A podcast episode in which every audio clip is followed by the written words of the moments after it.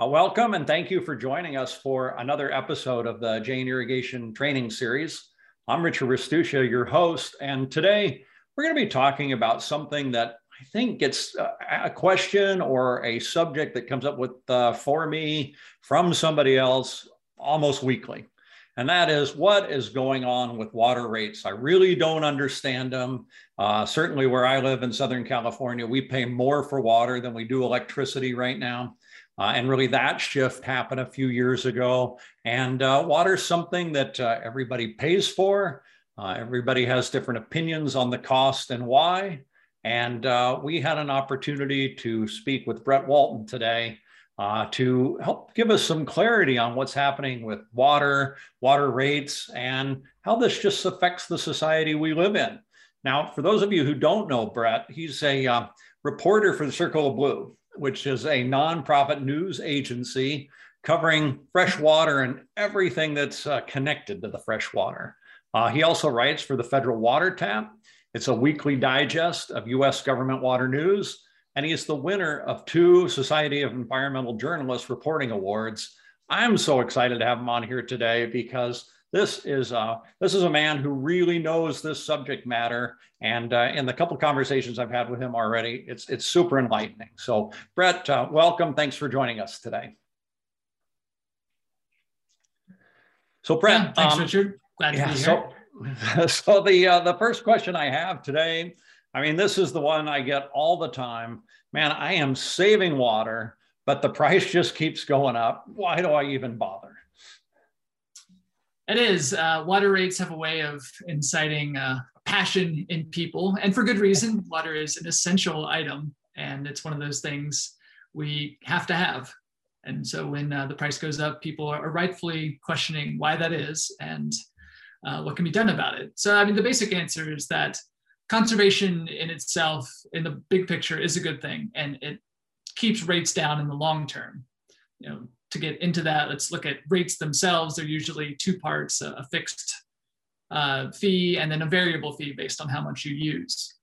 And the question to this I, you know, conservation dilemma that people say, well, I'm conserving, I'm doing what I need to do, not watering my lawn, I have water efficient appliances, but still the rates are going up.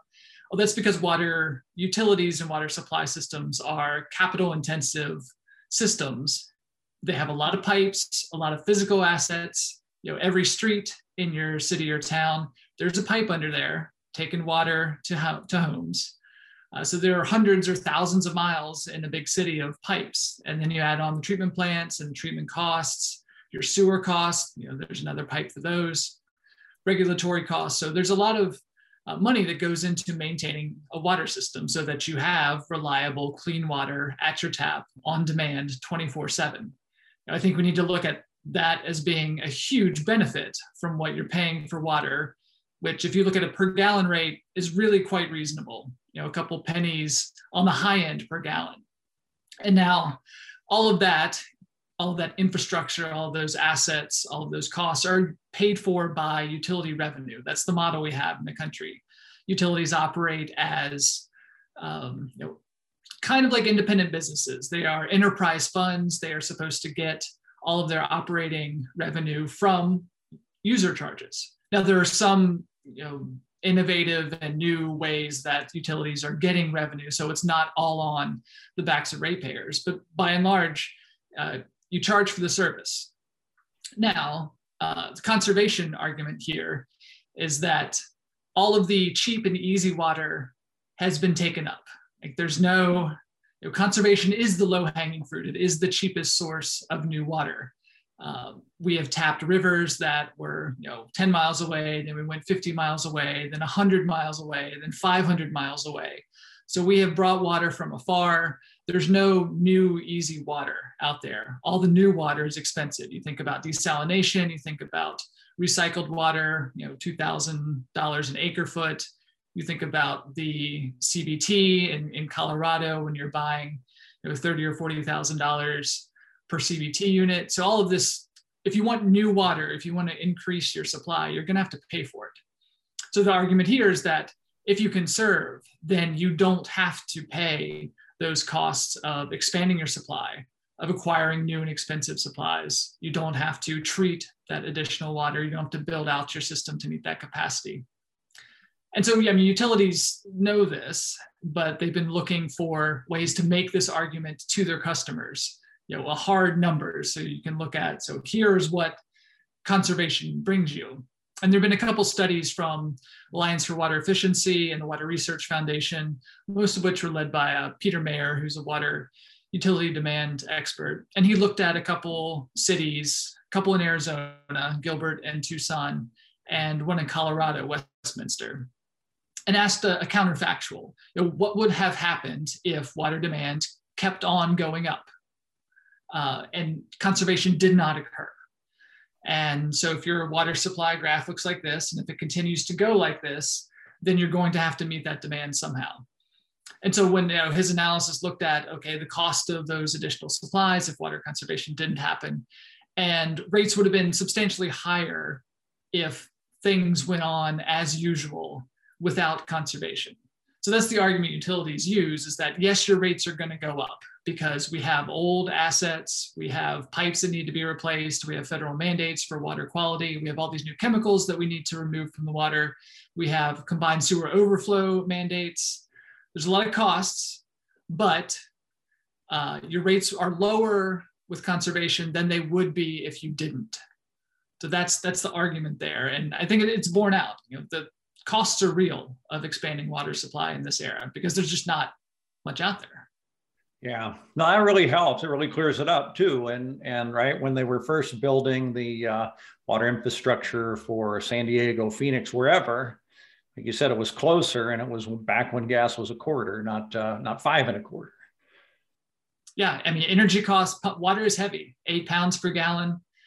Uh, LA moves that up and over the mountains. Um, you know, you pump it up from the Colorado River through the aqueducts. Central Arizona project pumps it up. So going out and getting water is expensive, not just capital expensive, but operationally expensive with energy and treatment chemicals.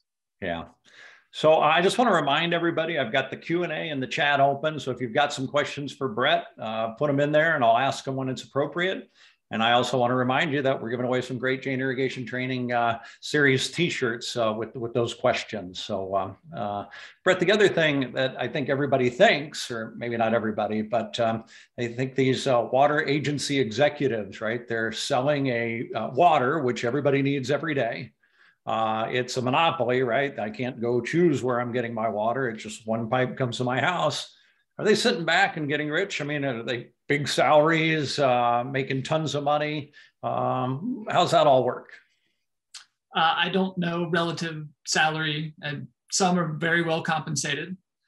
Um, those are questions that you know, city councils ha- ask themselves how they attract talent to operate one of the key functions of municipal government. Um, right, right. And yeah. more is, you know, I'm, uh, I'm exaggerating a little, right, because of this uh, this monopoly, but really they're operating at uh, very little profit or break even. Is, is that correct? Right. So with most water service in the country is municipally su- supplied, you know, government run utilities. About I haven't looked at the numbers recently, but I think you know, 85% of people who get water from a water utility that's municipally supplied, and that's what are the primary points of contact people have with their local government? Um, so yeah, the, the point here for utilities is that you're supposed to do it at cost plus depreciation and supply a little, you know, little extra to uh, cover maintenance, operation, replacement costs. But a lot of utilities have not been charging the true cost of water service. I just got finished with a big project in Michigan that was called Water's True Cost looking at the impacts and the, the challenges that arise from decades of underinvestment in water and sewer systems. Utilities, there's a lot of pressure, and we kicked off this webinar with people complaining about rates. There's a lot of people, there's a lot of uh, public pressure to keep rates low. And city councils are usually in charge of the, the rates, and they have for decades artificially been kept low you know, not enough to be able to put aside money to reinvest in the systems and replacement costs. There have been surveys done by American Water Works Association that ask, are you do your rates cover current costs, future costs, replacement costs for your system? Do they cover everything you need? And always about you know a third of them, third of utility respondents say no, our rates don't cover everything. So there hmm. that portion of water suppliers that even though rates are going up, they haven't been going up enough. And so that comes to the argument of do we put all of the water needs on the backs of ratepayers? We saw a partial answer to that with the federal infrastructure bill putting a big chunk of money, bigger than any in the last 50 years, into water and sewer systems. Um, and a lot of that money intended for disadvantaged lower income communities that would have the, the hardest time paying some of these big costs. Yeah, so uh, cost becomes a real flashpoint, right? This is, uh, I often say, it's hard to get people uh, excited about uh, water. Uh, lots of times I talk about water, they, you know, glass over, but certainly when you talk rates, or um, sprinklers on when it's uh, raining, uh, people get furious.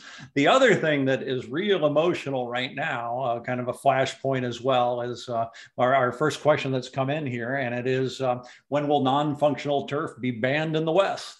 Uh, now, I know that's not really a water rate question, but you look at this, you talk about it a lot. Do you, do you have an opinion on that?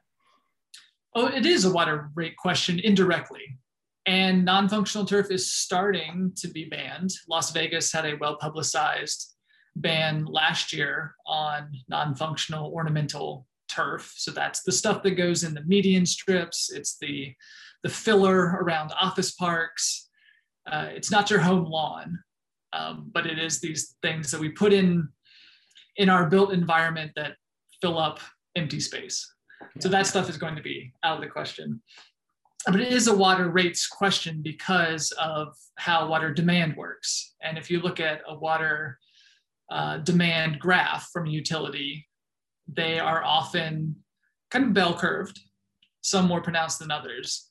There's a winter baseline. So I'm thinking here in Seattle and other Western cities where you have hot, dry summers and cooler, wetter winters. Uh, so I live in Seattle, which has a reputation for being exceedingly rainy and wet, and it is for six months of the year, from November to about now. And if you look at the water demand graph from Seattle Public Utilities, it's flat from November to April. It is 105 gallons a day, 105 million gallons a day for that entire time period because there's no outdoor watering here in the winter because it's raining all the time. And so that is, you know, your indoor demand basically. And when cities build out their water systems, they're building for peak demand. So they're building for how much is going to be our maximum use. So the size of your pipes, your treatment capacity, all of that is to meet peak demand. And peak demand in summer is driven by outdoor irrigation. So lawns, gardens, all that. When you have a high summer demand, then you have systems that are overbuilt for um, what they could be. And that leads into your rates. So when you have, you know, treating water to put on your lawn, so all this water gets treated, purified to drinking water standards, and we're putting it on the lawns. So that does relate to rates. And all these cities have different demand curves, which I think is quite interesting to look at because water, you see people aren't, aren't interested in water, um, but that's you know, different city by city. And the, the culture and the ethics and the, the way we relate to water does vary. So I'm in Seattle. I'll use Seattle examples because I know it quite well. And Seattle's demand curve, I said, you know, about 105 million gallons a day in the winter our peak use in the summer is usually 170 million gallons a day. So about 1.7 times the base. And even last year, when we had three consecutive days of 100 degree temperatures, which has not happened in Seattle. Um, so we had just a horrendous week long heat wave. Even in the, the middle of that heat wave, peak demand for water in Seattle was about 200 million gallons a day. So only two times base.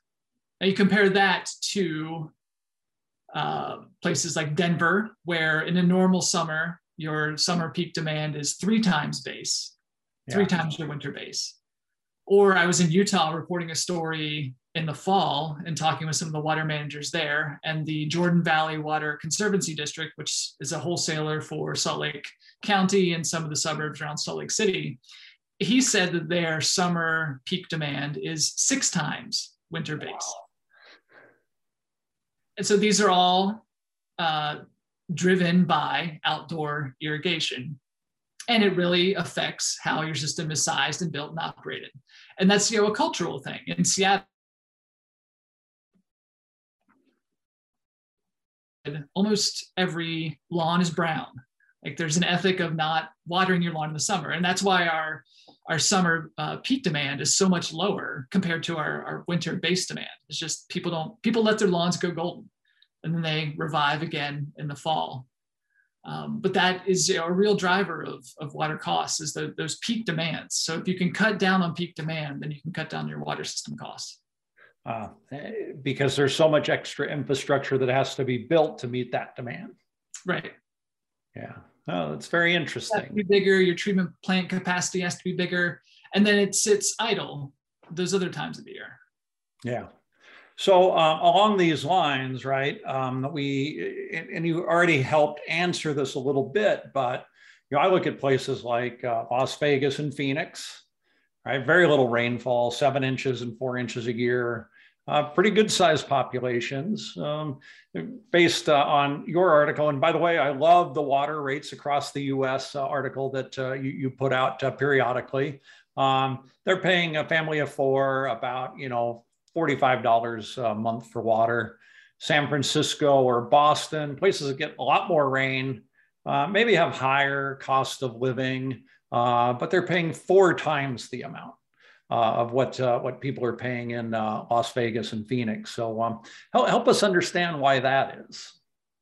Right. I'm, if you've seen one water system, you've seen one water system. They all have different costs, they all have different age of pipes, age of assets. They all have different, you know, cost of living, treatment costs. Some have federal mandates to clean up sewer systems or, um, you know, chemicals that they need to remove that others don't.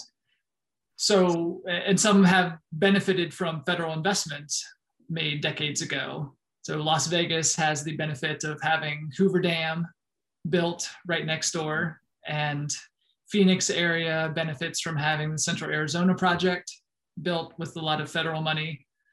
Uh, if those cities had to build those assets all on their own, they would have much more expensive water, but they do have a benefit from a, a federal subsidy that's baked in. And there's just, you know, um, you know, here in, in, Seattle, we have relatively high rates, but that was a conscious decision based on a, a drought back in the, I think, late 80s, early 90s where system planners were looking at water demand and they didn't want to have to go find another water source. Um, so there was you know, tiered increasing block rates put in place. Um, there was the conscious decision to use price as kind of a regulator behavior. Then also we have acquired, we, Seattle owns its watersheds. It's a wow. relatively rare thing in the country. So I mean, system by system, all the costs depend on that system. So you have to look under the hood to see what is driving each of those. And it's very difficult to compare system to system uh, because of all those different factors. Yeah, that's interesting, right? And something I think people are looking at more and more as they decide where they're going to live in, in, in the nation and in the world. Um, so, and you mentioned Hoover Dam. Uh, Lake Mead and Lake Powell are both uh, facing some issues right now. The levels of both those reservoirs are very low. Uh, what's happening there? I, have seen some things about power generation, and is this as dire of a situation as uh, we might think? Yes, uh, it is a severe, concerning circumstance in the Colorado River Basin right now, and not just the Colorado River Basin, but the entire West, because a lot of these water systems are plumbed together. Uh, cities that draw water from the Colorado River, the biggest cities are not even in the basin Denver, Albuquerque, Los Angeles, San Diego, um, Phoenix. Well, Phoenix is in the basin, but uh, there's a lot of transfers outside the basin. So the Colorado River Basin reaches farther than its watershed would dictate. But the, the, the short answer is that there's been declining runoff, higher temperatures, climate changes sapping the amount of water that's flowing into the system. There's been some reduction in demands. The lower basin states, Arizona, California, um, and Nevada have reduced their draw on the river, but not enough to counteract the very steep decline in runoff. Yeah. And uh, concept here, runoff is the amount of water that goes into your reservoirs. People usually look at snowpack and say, oh, do we have a good year snowpack year or a bad snowpack year? But that is not the best way to look at it now because we have higher temperatures that are taking away, that are decimating the the water content before it reaches the reservoir. So the runoff efficiency, there's dry soils in recent years that have sucked water before it reaches the reservoirs. So even though you might have uh, an average snowpack, you can still have a very below average runoff into the reservoirs. Oh. And that's what we've had the last couple of years, and we'll also have this year. Um, the impacts of that, we mm-hmm. have Powell is the second biggest reservoir in the country, Mead the biggest reservoir by capacity. They are fractions of their capacity right now. They are both at historic lows. There are emergency actions being taken right now to try and preserve the water levels in Lake Powell, which are about 30 feet from the point at which hydropower generation becomes doubtful what the Interior Department feds are doing is releasing more water from upstream reservoirs into Powell and reducing releases from Powell itself to try and preserve the water level there so that hydropower itself doesn't sputter out. Uh, in Lake mead which is also going down, uh, your biggest, the biggest concerns are the states downstream of mead Um, 10 years ago or so, you would have said that Las Vegas, which gets all of its water from Mead, was in the precarious position. But Las Vegas invested over a billion dollars in a new intake at the bottom of the lake and a new pumping station to allow Las Vegas to draw water even when Lake Mead drops below the point at which it can be released downstream. Mm. So Las Vegas had this $1.4 billion insurance policy which now looks like a pretty good move on their part. Very, you know, expensive, but they will be able to draw water even when the lake continues to decline.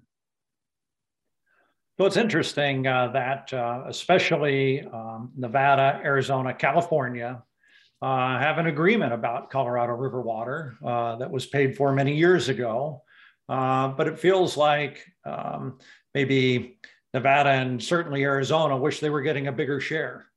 Um, do you see any chance for uh, some redistribution or, you know, paying of some funds from uh, one state to the other to capture more water out of the Colorado River? The allocations of Colorado River water have been set for a while now. Uh, that's been sacrosanct. And some of that might change who knows? But they are the, the states are renegotiating right now the interim guidelines for how the system will operate. Those uh, renegotiations are due by the end of December 2025. Hmm. And it's taking place at a time of water supply emergency, to be frank. So everything could be on the table. And we will see in the next few years where states fall with uh, how to distribute water. But yeah, it's sure going to be interesting. Major question that will be answered quicker than people had hoped. Right, and uh, it, it, it sat at one's you know one way for many many years, right? Just because we couldn't really take all the water that was allocated, but now um, uh, we can use it, and uh, it'll be interesting to see how that uh, negotiation goes. Right, I mean, this is um, so some pretty important um, um a commodity for growth of uh, our cities and, and, where we're living. Yeah, the, the renegotiation of the Colorado River interim guidelines is one of the big topics in Colorado and Western water politics in the next few years. Yeah. So then, um, getting back now to uh, water rates, those, those, were a couple of questions that came in from our audience. So I want to get back to water rates. And um, one thing that I uh, worry about is I think as these water rates go up, I think it hurts uh, our low income families more than it hurts most. Uh, is that an accurate uh, uh, thought and, and, and why? Right. So utilities, when they're looking at their operations, they have this three part balance that they need to accomplish. That is, encourage conservation, keep their revenue stable so that utility operations can continue, and also to make sure that water is affordable for the poorest people. And these three things are sometimes in conflict. If you, you raise rates to ensure revenue stability, then you have potential effect on affordability. So it's something that is front of mind right now for utilities, affordability, especially with water rates uh, having climbed as they have in the last two decades, uh, is now top of mind. There are a number of ways to, to do this. You can do it through the rates themselves. A lot of people champion increasing block rates as a way to uh, penalize high water use and to provide a very cheap uh, tier of water for you know, low income people. So very affordable water if you use very little, very expensive water if you use a lot. So the thinking here is you pay a lot more to water your lawn, the water that you have for in uh, in-home use for you know drinking water, bathing, washing, those sorts of things would be cheaper. The, the potential drawback there is that increasing block rates, as people have told me, are pro low water user, not necessarily pro poor you might have a, a, very large number of people living in a household, a low income household. There might be you know, nephews, grandkids, multi generation, which would increase water use if you have, say, eight people in a house. So that's not necessarily targeting um, the poorest, it's targeting you know, water use itself. So more cities are looking at assistance, uh, affordability programs, and our utilities are trying to encourage the federal government to step in with a water rate assistance the way the federal government does with energy bill assistance. So we've had a federal assistance program for energy bills since 1981 called LIHEAP. Just last year, we got a pilot version of that for water called LIHWAP, Low Income Water Systems Program, um, that you know is not anywhere near the assistance that the energy program gets. It's not anywhere near uh, enough to meet the need across the country, but it's something that came out of the pandemic when there was a lot of concern, public health implications of people having water shut off or not being able to afford their water bills during a pandemic. Um, so that's another thing to watch is how that plays out. And states right now are going through the allocation process for getting money out to people. Um, but that, that is not a cure-all because these means tested programs like LIHEAP don't reach everyone that is eligible for them to be reached. And assistance programs, uh, some utilities are big enough to be able to afford them. Others may have half of their customers who would be eligible and they can't fund you, uh, an assistance program out of their own revenue. So there's got to be utilities are saying we need to be able to charge rates that allow us to do the work necessary to have reliable water so we need some outside assistance from states or federal government to be able to provide subsidized water for the poorest people while we continue to do, do the work we need to do. In California, where you are, Richard, is one of the states looking at a state uh, program for affordable water. And I think that's part of the budget uh, talks this year. Yeah, it's interesting because I always think about if I'm low income, I usually don't own the building I'm living in if the pipes are leaking, if the toilet's leaking, I'm calling my landlord, right? I'm asking him to be fixed, but there's not the incentive there to get it fixed right away, maybe necessarily, and I'm being charged more as a result. And um, you know, it's um, and 10 years ago, not such a big deal when I could get four gallons for a penny. And I love that you mentioned how affordable water is, but now that I'm getting one gallon for a penny, it's you know, it's getting worse. It's, it's getting much tougher yeah, I mean, one gallon for a penny is cheap until you have a pipe break that sends 10,000 gallons into the basement. And, then right. it's quite expensive. But as you mentioned, yeah, uh, water affordability is not just a, a, water issue, it's a housing issue because a lot of the um, poor people live in older housing stock that do have more problems with plumbing leaks and things and inefficient fixtures. So there's a some movement going on to connect these two things: water affordability and housing stock. Um, you know, really looking holistically at the problem. Right. So then the other thing, speaking of leaks, I read a Stanford study from last year that said something like 20 to 50% of the wa- treated water that we're sending to the cities is leaking out of the pipes. Um, do you think that's accurate? And ha- had you heard this before? And what, what in the world do we do about that?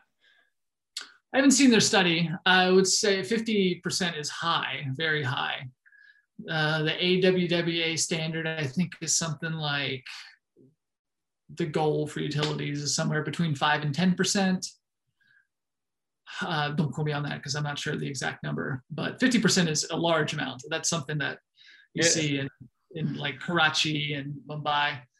Right, and that was part of the uh, that was part of the article, right? It's somewhere between 20 and 50 is what they were saying, and and part of the point is we don't know because it's so hard to figure out how much is leaking under the ground.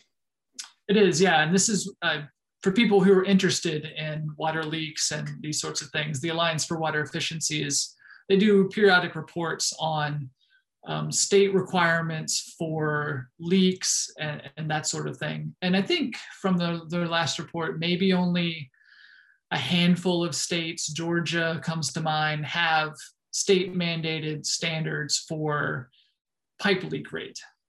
And so that's where utilities are required to know their leak rate and get it under a certain threshold. But it's it's rare. It's not many states have that. And Georgia, I think, is one of them. Texas might also, but only for certain jurisdictions. Right. So, well, let's just say it's 20% or 25. It's still a lot. Um, uh, how come we're, uh, uh, how come this is happening? Why aren't we getting more of this fixed? Right. And so part of it is that there's a lot of pipes in, in the city. So you think of a big city, say Houston with 6,000 miles of water pipes this is a one of the opportunities for technology is that if you had to brute force manpower send you know utility staff all around the city every day looking for leaks you'd take a lot of people. Yeah.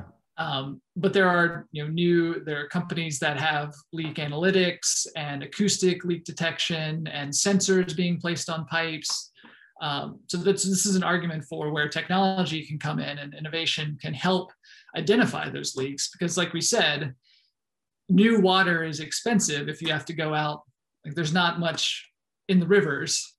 And if you're trying to acquire it from say farms or some other source on the market going to pay a lot for it. So conservation in this case is making sure that the stuff that is in your system already stays in your system and doesn't leak out into the ground yeah. Okay. Great. Thank you. That that helps. So we have time for two more questions that have come in, and and one of the questions is this, Brett.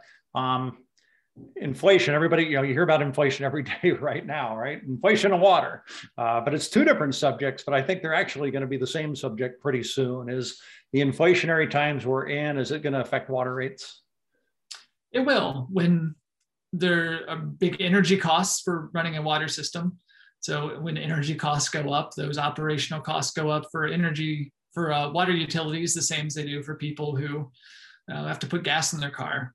So there will be operational cost increases. Um, how that plays out into rates would be something that would take much longer because rate, rates are often set for multiple years at a time. Um, the, the bigger issue with inflation, I heard a story about this a couple weeks ago, is that it is really increasing the cost of water projects. So there's the concern from utilities that this federal infrastructure bill is not going to lead to as much benefit as had been hoped because costs of materials are going up, um, labor costs are going up. So a lead pipe replacement that might have cost $5,000 per line a year ago is now costing 7,000 or 8,000 or $9,000 per line. So, you know, cities, I've heard, you know, cities in Michigan that are reducing the number of lead service lines are going to replace because their budget doesn't pencil out anymore. Yeah, interesting. So, um, and then then finally, right, one, one thing I think we can all agree on is uh, water is going to be more expensive in five years, 10 years, 15 years than it is today. And um, I, I, know you and I had a discussion about um, how much more expensive. Uh, do you see it doubling in the next 10 years? What, what, what do you think about that? Um, so you can talk about national averages, but it doesn't help people understand their local circumstances. Like I said, each utility is different, has different revenue streams and all of that. Um, it's a time for utilities to look at their operations and their revenue. And the goal is to, you know, with infrastructure bill that's coming in and all this work that's being done on water systems is to to not just recreate what's already there, but to create a system that is cheaper to operate, has lower O&M costs, and will have less rate, in, smaller rate increases into the future because of that. Um, so it's a good bet that water rates will continue to increase, but it's you got to say compared to what, and the hope is that you know, changes can be made at the utility level and also from revenue level. Um, I didn't mention this before, but some cities are using sales taxes to bring more revenue into mm. their water systems. Atlanta is one example that voters there have approved a 1% sales tax sales tax for the last, I don't know, eight years that has provided revenue 130, 140 million dollars a year to the water department that has meant Atlanta hadn't didn't need to raise rates for eight years. So there's new revenue streams from taxes. Some utilities are looking at data.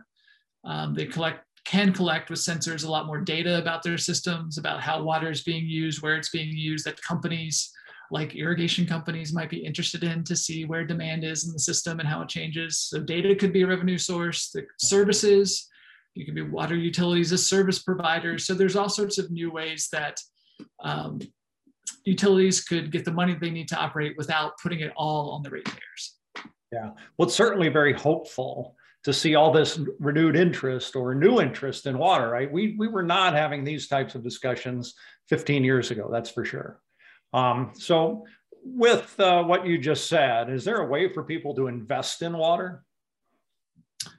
There are a number of ways. Usually, people there are elaborate and complex uh, investment things, and then there's you know investing in the companies that are involved in the water space, and that's usually the the easiest entry point. There's water ETFs, there's futures markets now, so there there's a lot of interest in water, and those opportunities are definitely out there. Yeah, so that'll be uh, interesting to see what develops in those uh, those areas too, because uh, even water isn't a sure bet. Nothing is. right. Well, Brett Walton, you have been fabulous today. Um, one of the brightest and best in uh, in water right now. We got a, a, chance to spend some time with you this afternoon, and I really appreciate it. Uh, thank you for being such a great guest and bringing all this uh, valuable information. I want to say thank you to all the viewers. You know, um, uh, without you guys, we wouldn't be here. So thank you. We appreciate you spending some of your day with us. Remember, you can see all our trainings at the jainsusa.com forward slash trainings page or wherever you listen to your favorite podcast. So, again, Brett, thanks so much. Uh, have a great weekend. And uh, here's to uh, conserving more water. All right. Thanks, Richard. It's okay. Bye, everybody.